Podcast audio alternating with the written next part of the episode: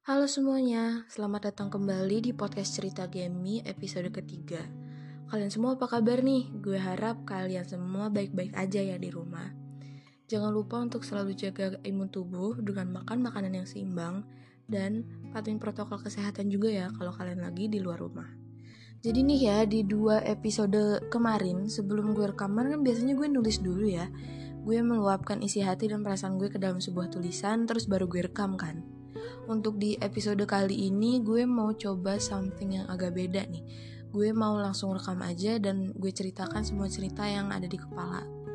Gue berharapnya semoga kalian suka sih gaya rekaman gue yang kayak gini karena kalau kalian suka juga nanti akan gue lanjutin buat ke depannya.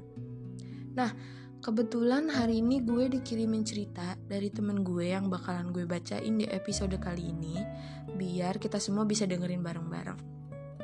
Mungkin ada juga dari kalian yang mengalami hal yang sama kayak temen gue ini. Kalian bisa berpendapat atau mungkin saling sharing kali ya. Ngomongin soal temen nih ya, kalian pernah gak sih kejebak friendzone? Jujur dalam bertahun-tahun pengalaman gue suka, tertarik, atau bahkan mungkin deket sama laki-laki, baru kali ini gue kejebak friendzone. Awalnya gue mikir, ya lah kejebak friendzone nyeseknya emang kayak apa sih gitu karena di saat itu gue masih belum paham mungkin ya dan gue juga nggak ada di posisi teman-teman gue yang udah pernah ngalamin duluan tapi setelah gue alami ternyata memang betul-betul nyesek ya nyeseknya tuh nggak ketolong gitu Mungkin dari sini kalian udah tahu kali ya tema apa yang bakal kita bahas hari ini. Kayaknya sih kedengeran, cuman kalau kalian belum ketebak, tema podcast hari ini adalah friendzone. Yang denger podcast pasti kejebak friendzone ya. Sama kok gue juga. Anyway, daripada lama-lama, mendingan kita langsung bacain aja yuk cerita yang dikirimkan dari temen gue buat topik kali ini. Halo, duh bingung mau mulai dari mana dulu. Perkenalan dulu aja kali ya. Tapi gue di sini nggak mau pakai nama asli, hehehe. Ini pakai nama panggilan, pakai nama samaran, gue nggak tahu sih. Oke, jadi kenalin nama gue Aca. Dan jujur aja gue mungkin sekarang bisa dibilang lagi di fase kejebak friendzone. Tapi jujur aja gue nggak tahu apa yang gue rasain sekarang gue nggak suka sama dia, ya cuma nyaman aja. Gue juga bingung itu bisa disebut friendzone atau enggak. Oke, gue bakalan cerita dari pertama saat gue confess ke dia. Di situ pikiran gue bener-bener campur aduk and I don't know gue harus ngapain dan akhirnya beraniin confess ke dia lewat chat. Gue ketik semua yang ada di pikiran gue dan apa yang gue rasain ke dia. Lalu tanpa pikir panjang dan gue pun cuek sama resikonya, gue langsung kirim chat itu ke dia. Lega banget rasanya abis confess gitu. Terus tibalah dia balas chat gue. Ternyata dia nanggepin dan menerima confession gue dengan baik.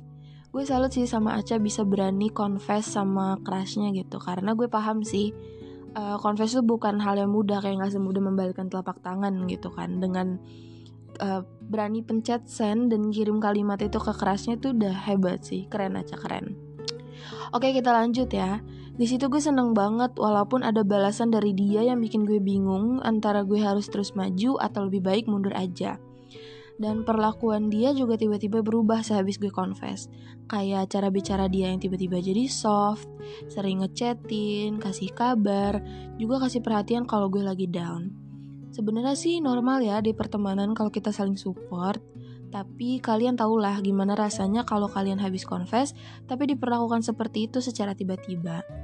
Susah banget emang kalau udah masuk zona ini, gue juga ada di antara GR dan gak peka, 100% kecampur aduk. Ya tapi mau gimana lagi? Jujur aja sekarang pun gue masih bingung banget apa yang harus gue lakuin. Gue gak pengen berharap sebenarnya, cuma ya perlakuannya dia itu yang bikin gue jadi berharap lebih ke dia. Kayak waktu itu gue minta tolong dianterin sama dia ke suatu tempat, dan dia bukain footstepnya buat gue.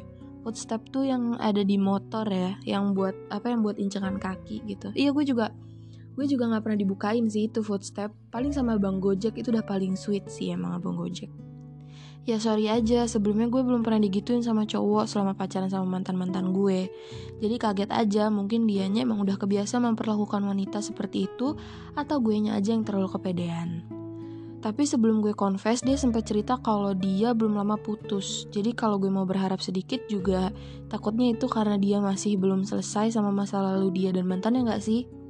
Kalau ngomongin friendzone emang gak ada habisnya sih sebenarnya. Udah dulu kali ya cerita hari ini. Nanti kalau ada kejadian-kejadian yang baru, pasti nanti gue ceritain lagi. Love you guys, bye-bye. Terima kasih banyak ya Aca karena udah mau sharing cerita sama gue dan teman-teman lainnya yang denger podcast ini. Kalau ada cerita jangan lupa bagi-bagi ya. Oke, tadi gue baca kalau si cowoknya ini belum lama habis putus ya. Kalau dari cara gue ngeliat ceritanya sih ya, bisa jadi dengan dia memperlakukan lo seperti itu karena dia terbiasa memperlakukan mantannya seperti itu. Kayak misalnya sering di chat, dikasih kabar, diperhatiin kalau lagi sedih atau lagi down gitu. Karena hal-hal kecil yang dia lakukan ke mantannya itu bisa jadi sebuah kebiasaan. Setelah putus, mana ada yang tahu kan kebiasaan itu tuh masih nyangkut ke dia atau enggak. Saran gue sih, karena dia belum lama putus juga, jangan terlalu berharap sih ke dia ini deket sama laki-laki yang masih belum mau menuliskan endingnya dengan masa lalunya tuh ribet loh. Seiring berjalannya waktu mungkin nanti lo akan berpikir, dia mau tulis titik mulai yang baru sama gue atau justru dia masih stuck dan belum nemu gimana cara dia nulis happy ending di cerita dia yang sebelumnya ya gitu. Tapi itu semua balik lagi ke lo nya juga sih, mau menuliskan cerita kalian berdua tuh gimana supaya kalian bisa ada di halaman yang sama gitu. Tapi untuk sekarang gue uh, mengharapkan yang baik-baik aja sih ke depannya buat kalian berdua.